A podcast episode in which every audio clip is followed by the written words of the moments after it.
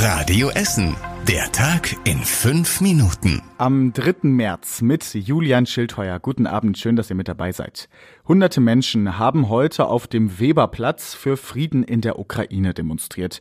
Die Umweltaktivisten von Fridays for Future hatten dazu aufgerufen. Mehr als 500 Menschen waren dabei. Und zu zeigen, dass man mitfühlt. Ich komme selbst aus Syrien und alles, was ich erlebt habe, jetzt erleben andere Leute das und das will ich auf gar keinen Fall. In Russland demonstrieren auch viele Leute, werden verhaftet. Wir können frei demonstrieren äh, und sollten diese Chance nutzen, weil wir auch einfach sagen, wir wollen Gesicht zeigen gegen diesen Krieg, dass wir dagegen sind. Außerdem sind heute Mittag erste Essener Hilfstransporte mit unter anderem Schlafsäcken, Isomatten und Verbandszeug Richtung Ukraine gestartet.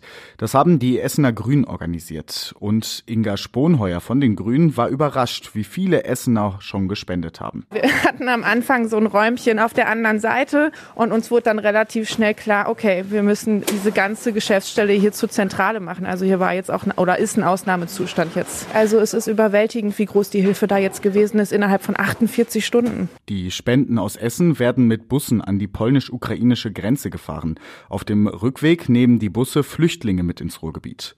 Gleichzeitig werden die Sorgen der Ukrainer bei uns in Essen größer. Unter anderem bei Tetjana Polzin aus Schönebeck. Ihr Vater und andere Familienmitglieder wohnen in Cherson im Süden der Ukraine. Die russischen Soldaten haben die Stadt gestern eingenommen. Der Vater lebt die meiste Zeit im Keller. Immerhin funktionieren Strom, Internet und Telefon noch. Wir telefonieren knapp jede zwei Stunden. Und dazwischen kommen Nachrichten miteinander, einfach um zu wissen, okay, alles ist in Ordnung. Ja, Sagen wir so, ich rufe den an und ich hoffe, dass er abnimmt. Der Schwager von Igor Denisiuk lebt in Kiew. Sein dreijähriger Sohn ist völlig verängstigt. Der schreit, weil er jedes Nacht im Keller sitzen muss.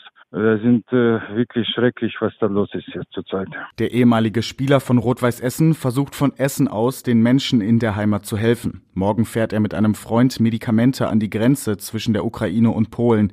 Auf dem Rückweg will er auch Flüchtlinge hier zu uns nach Essen mitnehmen. Fast jeder zweite Essener Viertklässler geht im Sommer aufs Gymnasium. Am beliebtesten sind das Gymnasium Werden, das Helmholtz-Gymnasium in Rüttenscheid und die BMV-Schule in Holsterhausen. Dort wurden jeweils mehr als 150 Kinder angemeldet. Die Zahlen sind in etwa so hoch wie in den letzten Jahren. Das gilt auch für die anderen Schulformen.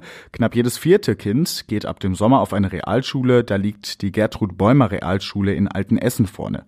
Für die Essener Hauptschulen gibt es dagegen kaum Anmeldungen. 76 Essener Kinder wollen im Sommer auf eine Hauptschule gehen.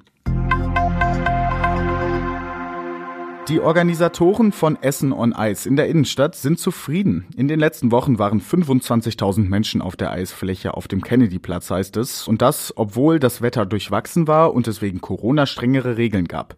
Im nächsten Jahr soll Essen on Ice dann wieder etwas verändert werden. Die Hütten mit Essen und Trinken sollen nicht mehr von der Eisfläche getrennt werden. Das Stadion an der Hafenstraße bekommt neue Überwachungskameras. Die liefern Bilder in höchster Qualität, heißt es. Auch wenn es dunkel ist, soll man jeden einzelnen Fan erkennen können. Das ist eine Reaktion auf den Böllerwurf vom Spiel gegen Münster. Da konnte die Polizei auf den Kamerabildern nichts erkennen. Erst die Aussagen von anderen Fans haben zu dem Böllerwerfer geführt. Und das war überregional wichtig. Die zweite Verhandlungsrunde zwischen Russland und der Ukraine über eine Waffenruhe hat begonnen. Das belarussische Fernsehen hat entsprechende Aufnahmen gezeigt. Zum Zeitpunkt dieser Aufnahme des Podcasts ist aber noch kein Verhandlungsergebnis bekannt. Die Kämpfe in der Ukraine gehen währenddessen aber auch weiter. Russlands Präsident Putin fordert weiter die Zerschlagung des ukrainischen Militärs. Die Ukraine solle neutral werden, sagte er bei einem Telefonat mit dem französischen Präsidenten Macron. Und zum Schluss der Blick aufs Wetter. In der Nacht ist es sternenklar bei uns in Essen und es wird ziemlich kalt. Die Temperaturen sinken auf minus ein Grad. Morgen dann wieder viel Sonne und kaum Wolken bei um die 12 Grad. Auch das Wochenende wird richtig schön. Alle Nachrichten aus Essen könnt ihr jederzeit nachlesen. Das geht natürlich online auf radioessen.de. Ich bin Julian Schildheuer und wünsche euch jetzt erstmal einen schönen Abend. Das war der Tag in fünf Minuten. Diesen und alle weiteren Radio Essen Podcasts findet ihr auf radioessen.de und überall da, wo es Podcasts gibt.